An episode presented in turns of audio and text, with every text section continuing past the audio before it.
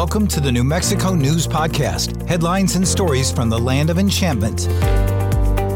Brought to you by KRQE. Here's Chris McKee and Gabrielle Burkhart. We don't need any more resource limitations conversations. Uh, we need to use the power of a public health and a state of emergency to access different levers different resources, and different opportunities to keep New Mexicans safe. That is Governor Michelle Lujan Grisham on Friday, September 8th, announcing a public health order in response to what she says is now a public health crisis. We've talked a lot about crime on this podcast, whether it's about approaches, perspectives, possible solutions, or even big trials. But I think it's fair to say we haven't talked about crime quite like this. The latest response to crime in Albuquerque has garnered local and national attention since the governor made her announcement. A day after declaring gun violence a public health emergency in New Mexico, the governor called that news conference in Santa Fe, announcing a first, a temporary ban on open and concealed carrying of firearms in Albuquerque and Bernalillo County. The purpose is to try to create a cooling off period while we figure out how we can better address public safety, and gun violence. The gun ban is supposed to last through at least October 8th. That's 30 days from the announcement. The public health order makes it a civil violation to go against the order and open or conceal carry a firearm in a public setting. As the governor outlined in the executive order, it does not apply to licensed security officers or law enforcement. It also doesn't apply on private property. Since then, as you can imagine, at least a few groups have sued the governor, challenging whether this executive order is unconstitutional. That's in part what we want to talk about today. What is behind this move? What led up to it? How will this pan out? And what is next for what is obviously a move that people have some strong opinions about? Joining us today on the podcast is Gabe Sanchez. He's KRQE's go to political analyst and a professor of political science for UNM and a professional pollster. Gabe, thanks again for being here. Always a pleasure to talk with you both. And obviously, this is a big, a big topic with a lot of consequences. So it's great that we have a chance to unpack it for our viewers. Absolutely. And I think before jumping into more info about what this ban is about, I do want to give listeners some context about what we've seen here in Albuquerque as it relates to violent crime and what's led up to it here, this point where we're at with the governor making this public health order. We've seen at least three different deadly shootings involving teenage suspects this summer. One of those shootings involved a woman who was trying to get her stolen car back. Another case involved a long standing feud between teens and a five year old girl was shot and killed while sleeping in her home, caught in the crossfire again of this feud. No one right now in New Mexico, and particularly in Albuquerque, is safe in a movie theater, at a park, at a school, at a grocery store. You just aren't safe. I can't guarantee it, and neither can the men and the women who put on a uniform every day. The shooting that preceded the governor's ban, it's thought to be a road rage shooting that killed a 11-year-old boy in front of Isotopes Park after a baseball game. Police are asking for help finding the shooter's car. They say whoever was involved unloaded 17 shots on the passenger side of the victim's truck, killing the 11-year-old. Now APD says the boy and his aunt were shot after their truck may have cut off the suspect's car. The suspects then followed the victims, opening fire and shooting at least 17 rounds. This is a nightmare experience for that family, and I think in many ways for our city. This is the kind of thing that should never, ever, ever happen. So, Gabe, let's just ask you first to set the scene a little bit before we get into this public health order. You know, I think crime is something we've all acknowledged is a problem. You've lived in Albuquerque for a long time. We know you're a father too. The governor mentioned in her press conference that she's gotten so many calls and texts from people feeling unsafe in their community. What are your thoughts about, you know, the violent crime that we've seen this summer? Yeah, obviously that context is why our governor felt as though she needed to take some action. Now, let's be honest, she knew it was not going to be universally popular and, and probably was going to lead to some long-term questions about her legacy, et cetera. And for somebody like myself, you know, who graduated from high school in the mid to late 1990s in Albuquerque, anybody that's my age or older remembers that period of time where crime was at all-time highs. And we led the nation, I believe, in a lot of particularly youth oriented crime, uh, particularly in terms of violent crime, death by casualty by guns, etc. I never thought we would revisit a time like the 1990s in, in Albuquerque, and we're there and exceeding that on most indicators. And I think that's the context. In fact, I've heard from more people in my network than ever before uh, that have talked seriously about having to potentially look to move out of Albuquerque uh, because you know I have a 13 year old. Anybody that has kids understands. You know, you're worried about going to the isotopes game in the context of this last incident. Just going to the grocery store, right, and worrying about any possible road rage incident escalating to the fact of gun violence. And I think it's that perception of fear that perception that crime is out of hand, et cetera, that's leading elected officials like our governor to feel as though they've got to do something about it.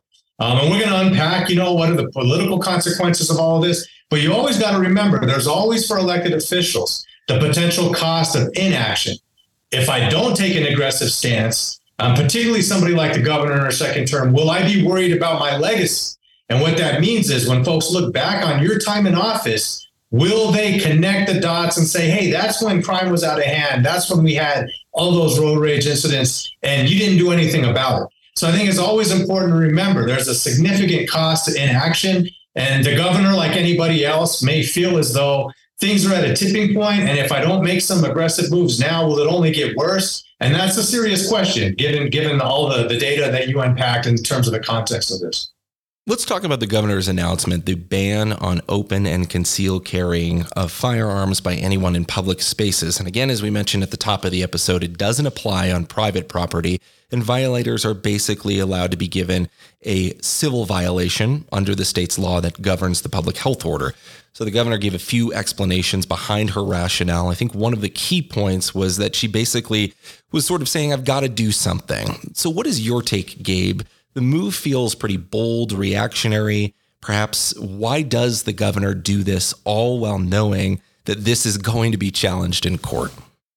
Yeah, I mean, so I mean, my two cents on this, and I will say I have not talked to the governor or anybody on her team about it. But anytime you see an aggressive action taken by this, you know she had a small army of lawyers vetting the constitutionality of this. She even said in the opening remarks when she announced this action that she knew it would be immediately challenged and actually said it should be because that's the context of how our process works in the state of New Mexico. So my perspective on this is I don't think she felt this was actually going to be upheld by the courts. Um, we know there's a, a, very conservative U.S. Supreme Court that has actually been very pro gun rights in terms of their recent decision making. So I don't think she felt this was going to be something that would be upheld um, and would definitely, you know, have difficulties being um, actually implemented and enforced. And that's another issue we're going to have to talk about. Who's actually going to enforce um, this action that she put forth? So I think it was much more about taking an aggressive step, letting New Mexicans know, hey, I hear you. I hear your concerns about the violence across our community, and I'm going to take an aggressive action that hopefully would generate a dialogue and debate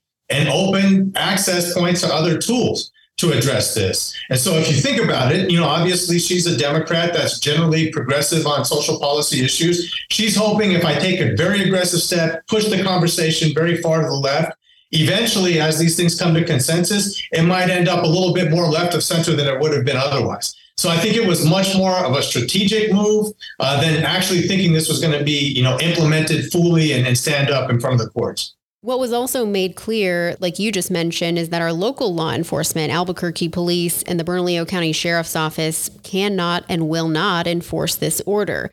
The agency that can do enforcement is the New Mexico State Police, but it's again unclear how enforcement will exactly play out over the next month given the lawsuits already filed, some in federal court challenging whether this is unconstitutional.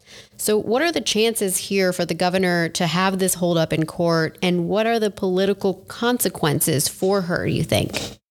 You know, I don't think there's a very high likelihood this will hold up in, in court. I mean, you know, our thought process on this is always, you know, interpreting the Constitution goes to how is the U.S. Supreme Court, which drives all other courts below it, rationale and, and legal maneuvering. And, you know, as I noted, this is not an ideal time for, for Democrats to try to pass anything that's controversial and might be challenging up on things like you know, our Second Amendment rights to be able to, to own, possess guns, etc. So I don't think there's a high likelihood of that. And obviously, you know, just walking through this, we know this is really aimed at Bernalillo County and Albuquerque. Um, APD cannot enforce this. It's a state order. So that leaves it, as you noted, Gabrielle, specifically uh, to state police. And, and that's going to be a very difficult thing for anybody to implement because all of those individuals are going to be very wary about being challenged about enforcing something that's not constitutional. Um, so I, I don't think there's very high likelihood of that. So that again turns to the second part of the question: What's the political ramifications of this? And you know, we're already seeing some of that ramification. Had what 100 folks turn out to protest in Albuquerque over the weekend um, about this. You've had Republicans file a lawsuit and, and argue that they've got some bipartisan support for this. Whether that actually holds true, obviously, will, will be de- determined. So obviously, this is not something that's been highly popular across the state and across the full range of the population. Uh, but a lot of the folks that would show up to protest against this weren't exactly fans of the governor to begin with. So I don't think it's a it's a huge deal for her in terms of thinking about what ramifications this might have moving forward, et cetera, in terms of passing other legislation. Uh, but I do think, again, as I noted, the cost of inaction is extremely high. Um, if you do nothing, as, as the governor of New Mexico, at a time where it seems like every single morning we wake up and see news of another death by shooting, if you do nothing about that, right, and you get to the end of your second term, I think the political consequences for higher office, your legacy, all of that are probably more extreme than taking maybe a controversial and maybe some might argue too aggressive stance on this issue with the action that she's taken now. Some will argue that this is maybe the governor's attempt at getting a job with President Biden in Washington, who, as we know, is running for a second term next year. So, what is your take on this? Is it fair, true, untrue? And, and if that is maybe a goal of hers, is there a chance that this could backfire? You know, to, to be honest, I, I don't think the governor would have to take something this controversial that she's hearing so much negative pushback on to get an opportunity at a federal position. I mean, let's be honest, whether it's clean energy, her public health stance on COVID, there's a lot of other avenues that she could parlay with the Biden administration and other national Democrats uh, to put her on that stage. And to be honest, she's already probably on the short list, given how she's handled a lot of these other issues that are de- directly in step with the Biden administration. So I don't think she woke up that morning and said, you know what, let me take this very controversial step that I know is going to pose challenges even within my own party across the state, right? To get an opportunity at a position after this. So I don't think that was the calculus. I, I do think she's really looking at it in terms of I've got to do something. Um, and if I don't do something, right, not only is it going to potentially impact my next steps politically, but I do think elected officials, especially in their second term as governors, do start thinking about their longer term legacy and how they'll be remembered as governor. And, and I think that was probably, in my opinion, more of, of what was the motivation behind this than thinking about, you know, options down the line after she finishes her term. The governor was asked initially during that press conference about her oath to uphold the Constitution and whether banning open carry through an executive order is infringing on those Second Amendment rights granted by the Constitution. You took an oath to the Constitution. Isn't it unconstitutional to say you cannot exercise your, your carry license with one exception, and that is if there's an emergency, and I've declared an emergency for a temporary amount of time, I can invoke additional powers. No constitutional right, in my view, including my oath, is intended to be absolute. There are restrictions on free speech, there are restrictions on my freedoms. In this emergency, this 11 year old and all these parents who have lost all these children, they deserve my attention to have the debate about whether or not in an emergency we can create a safer environment. Because what about their constitutional rights? I took an oath to uphold those too.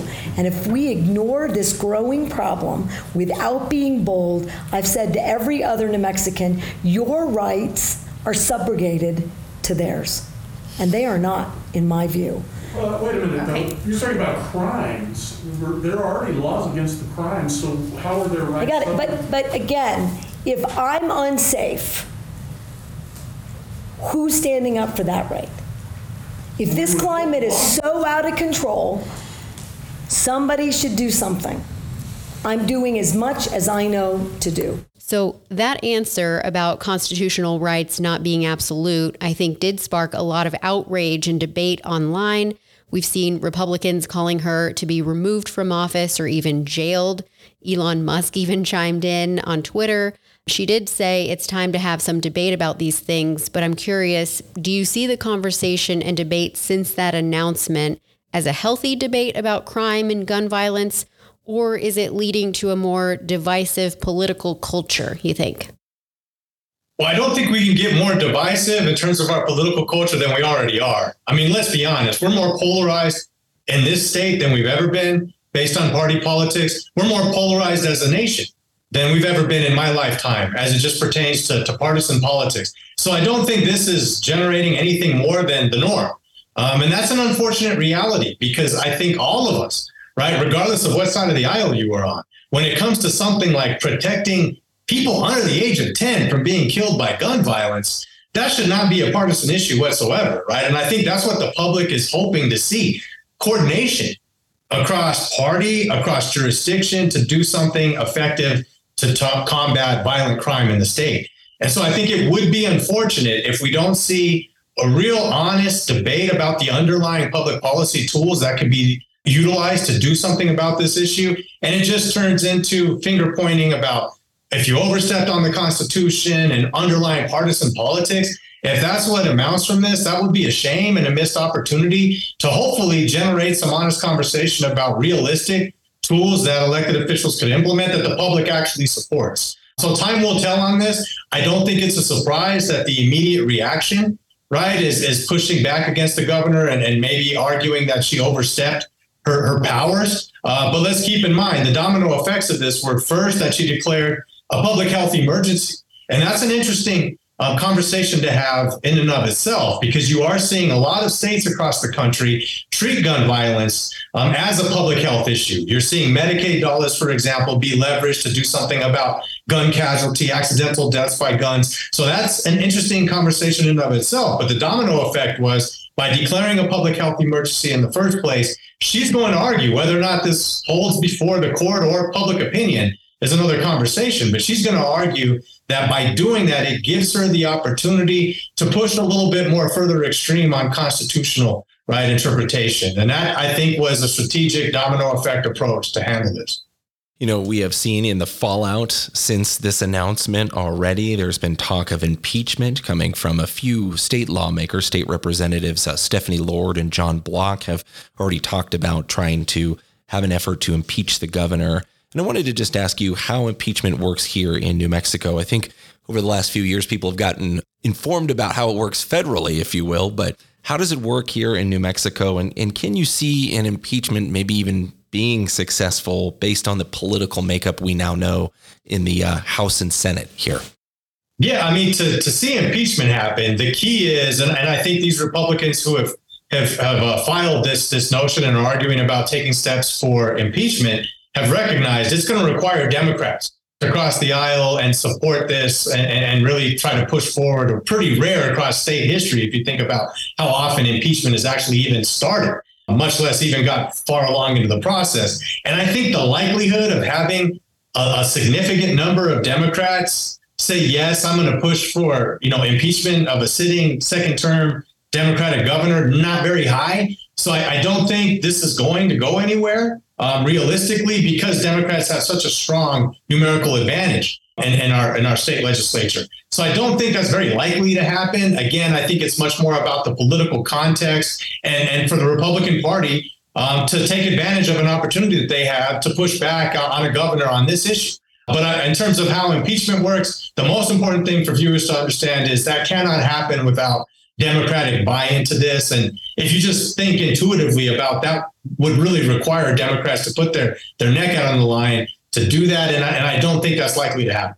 And it sounds like an article of impeachment based on what I was learning. Um, that would have to happen in the New Mexico House. It would get passed by essentially a majority, which we know the Republicans do not have the majority to what you were saying. And then any sort of trial would happen just like in the federal level in the Senate which requires the even stronger majority, right? The two thirds majority.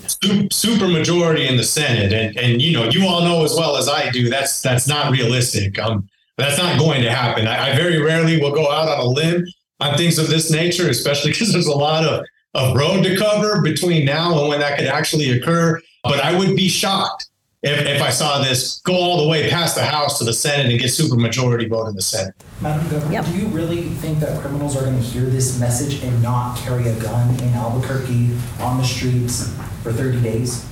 Uh, no. But here's what I do think it's a pretty resounding message to everybody else in that community to report a crime, to tell us what's going on, to aid law enforcement, to do something different. Going back to something, you know, I think people can agree on is that we have seen a lot of gun crime lately and people, children being killed senselessly. The governor was asked about, well, why not just better enforce the laws on the books? And she said, you know, this public health order grants emergency funding and it sends a strong message. In her view, it makes a statement. So, Gabe, is this the way to go about that? Should politicians be using executive orders to do that when, by the governor's admission, there are questions about the challenging nature of enforcement, the constitutionality, and whether this will actually make an impact on gun crimes in Albuquerque? Well, you know, we've seen executive orders uh, at the federal and state level significantly increase in utilization by executives, right? We've seen former President Obama, former President Trump, right? Current President Biden all use executive orders much more than I'm used to in terms of thinking about political history. And oftentimes I think these executives perceive if I can't get something done quickly enough through more traditional policymaking channels, working with the House in this context, working with the Senate, often working across partisan lines. If I need to show the public that I'm taking aggressive action, the only tool I have left is executive action. Um, so this is not unique to New Mexico. This is not unique to Governor Lujan Grisham. You're seeing this utilized as a tool much more than we're, we're used to in American history and in New Mexico history for that matter. Um, so I think that's one really important point to get across uh, to, to, viewers out there is that this is not something out of the ordinary per se in terms of a, an action step to take. The other thing to keep in mind is the governor's attempted to pass, in my opinion, relatively straightforward and commonsensical gun approaches. And remember, sheriffs across the state and rural areas said we're not going to enforce any of that. So you got to remember all this context, right? A governor would not take such aggressive action and open herself up for this much criticism if she felt that there were other avenues to pursue. And I think we all have to remind ourselves. I had actually forgotten about that until I was doing some prep work uh, for this conversation. That you know there has been precedent, unfortunately, of her having difficulty, specifically in the context of gun policy. And let's remember this, right? New Mexico, right, historically is part of the, the Western gun culture that we have in the United States. And I've had long conversations with folks across the state that are incredibly progressive on a range of other public policies. And once you start talking about gun control and you start talking about measures to reduce gun violence, a lot of those progressive folks get a little uncomfortable because they recognize many of us in this state might be progressive on a lot of issues, but we own guns and we want to make sure that we have the opportunity to protect that right that we have. So anytime we start talking about guns, the Second Amendment, I can always tell you it'll be much more of a controversial and contested discussion than we would have on a range of other issues. Note this, even abortion policy. We've come far in this state on that issue, much further than I thought I would see in my lifetime.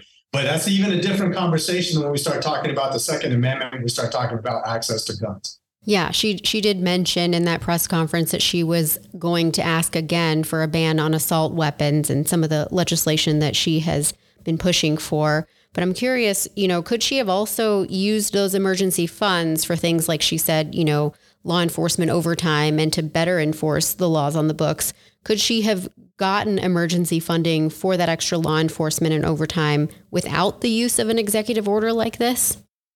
Well, my understanding is, you know, declaring a public health emergency is very time locked. You got 30 days to work with and only $750,000. I mean, that might sound like a lot of money, but to achieve something as important as, as a reduction in gun violence, you know, that those aren't aren't drastic timelines to work with or a lot of money. So I think it's important to note if we're talking about going through traditional channels and utilizing this as a mechanism for longer term policy change, that short window that you have to work with, right? That that obviously is is a limitation in terms of how you can utilize that as a mechanism to really have major reform move through the state legislature. I think one other interesting point to note here is that aside from this open and conceal carry gun ban, There is also other components of this public health order. There's a call for hospitals to compile a comprehensive data report on gunshot victims in New Mexico. And there's also a push for the Environment Department to develop a program to conduct wastewater testing for illicit substances like fentanyl in public schools. Those are just two extra components of the public health order.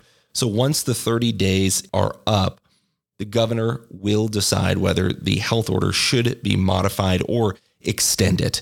It is still early, but Gabe, do you see this as something that will be extended into the future? You know, that's an interesting question. I'm glad you brought that up, Chris, because so much attention obviously immediately went to the conceal uh, policy for firearms. You know, that that's where everybody's attention was. That's where the protests, that's what generated pushback etc. But some of those other tools are interesting as well, particularly requiring hospitals, right, to track um, gunshot wounds, try to figure out what the, the, the actual firearm was, what caliber, etc., as another mechanism uh, for crime fighters to utilize. Um, and I think that's also the context of a movement across the country to treat gun violence, accidental deaths by guns as public health issues. A lot of viewers might not be aware of this here in New Mexico as well as nationally. When you start to look at some of the leading causes of death, particularly for racial and ethnic minorities and children, gun violence, accidental gun deaths are now among like the top list of all casualty rates, particularly for children. If you just think about how crazy that is, that's why we're really starting to think about this as a public health issue, which is, I think, important for viewers to understand because a lot of folks who contacted me said, Hey, Gabe, what's all this about public health? Are we talking about guns? And it's part of a national conversation to really start elevating the conversation about how guns really are now part of the leading causes of death for both adults and children. So I think we need to think about that context. You know, whether or not this will be, you know, continued or revised. Obviously, a lot of that's going to depend on what we hear from the courts and how some of these initial lawsuits start to move. Um, I think that will will give us a lot of indication of what aspects of this might have some legs. And I think, again, as I started this, to me, this was much more about generating a debate and moving the conversation forward than actually assuming that any of this was going to pass muster and actually be upheld by the courts. You mentioned, you know, the use of public health orders historically ha- has been more frequent in the last few years. I think, especially when we think about the pandemic and the governor, you know, did face a lot of criticism for her public health orders during COVID. Do you see this as a topic of conversation, you know, that'll be discussed in political classes or even among law students? Absolutely. I think, you know, what is the role of executives? How does this, uh, you know, challenge potentially our, our classic sense of checks and balances, right? All of those different discussion points. I definitely think this will be a longer term, you know, discussion in law schools. I know it's something that we're talking about. I'm in the classroom this semester. We're talking about in the context of what this means right? And, and it's also important to always know a lot of folks have contacted me and said, hey, Gabe, aren't there better ways to achieve this? Why don't we just hire more police, right? And, and although I will say, you know, meta-analyses on the best approaches to reduce gun violence, et cetera, one of the number one issues that we see in the research is hire more police officers. But just as a, as a point to emphasize how difficult any of these decisions are for elected officials, I remind folks that the last time we had a significant increase in the amount of police that were hired, right? We're going back to the Marty Chavez era, uh, former Mayor Berry. Remember, crime has always been an issue in this community as long as all of us have lived here. So folks have attempted to address this by just saying, let's let in more greater cadet classes. Let's find police officers from other jurisdictions and, and speed up the process to get them on the streets here in New Mexico or in Albuquerque. Remember, one of the unintended consequences of that were a significant increase in gun violence as a result of police officer involved shootings. That's why the DOJ, right, is involved in Albuquerque. So any of these decisions, it's not as simple as just ramp up the hiring of police. You've got to deal with the potential ramifications of not having proper vetting, proper training. And unfortunately, we've lived through that right, in the context of, of here in New Mexico and specifically in the city of Albuquerque. So I just emphasize that as just reminding people, right? It's it's not a silver bullet solution. And I hate to use that metaphor, obviously, in the context of guns that we're talking about, but any decision that you make comes with unintended consequences, both in terms of reality and outcomes, as well as political ramifications. Gabe, is there anything else that you would like to add that we didn't ask you about outright? Think we covered a lot of ground. Yeah, I'm trying to think if there's anything else in terms of constitutionality, legality. I only saw a couple of questions online, you know, related to the wastewater testing. You know, we, we utilize wastewater analysis a lot, you know, in terms of public policy that we don't talk a lot about. I think for the most part, that's by the way how we know if there's going to be a potential spike in COVID or other kind of health issues like that. You analyze you know the, the the water and and you can figure out if there's been a spike in any of that so that tool has been around mostly in terms of we think about obviously public health ramifications and decisions that policymakers might make there in this context right if you see wastewater with high levels of fentanyl again it can be analyzed to figure out um, if, if there's an issue with any particular jurisdiction or area of the city. Uh, but again, just for viewers, that's a tool that is often utilized in this context of public health Interestingly, here, I don't see how it's directly connected to gun violence per se, other than the obvious correlation that we see. Unfortunately, a lot of um, gun violence is, is highly correlated with drug use, right? And obviously through drug dealing, where a lot of the, the crimes that we see are escalations from that, a gun, quote unquote, gun or a drug deal gone bad that leads to an escalation of violence. Uh, the only thing that I've heard a lot from viewers that have contacted me over the last couple of days is this perception that a lot of what we're seeing in terms of death by children, specifically gun violence that uh, sees casualties of young children, are a result of road rage. And so a lot of folks are asking, is there anything that we could specifically do to increase, let's say, enforcement if, if a crime was committed in the act of road rage incidents. So those are the things that are on the minds of viewers. If they're seeing, look, a lot of this happens specifically of road rage. A lot of folks across the community are worried about being involved in a road rage incident that escalates to gun violence. Can we think about any particular policy tools that allow you to essentially increase the stakes for a criminal if they commit an act in the consequence of a road rage incident? So it's those kind of tools that I think the governor's hoping by taking a very aggressive step here, it opens the door for conversations about some things that might be easier to determine are constitutional. Well, Gabe, thank you so much for your time. We appreciate it. Excellent. Always great to speak with you folks. Um, I'll see you again uh, soon, I'm sure.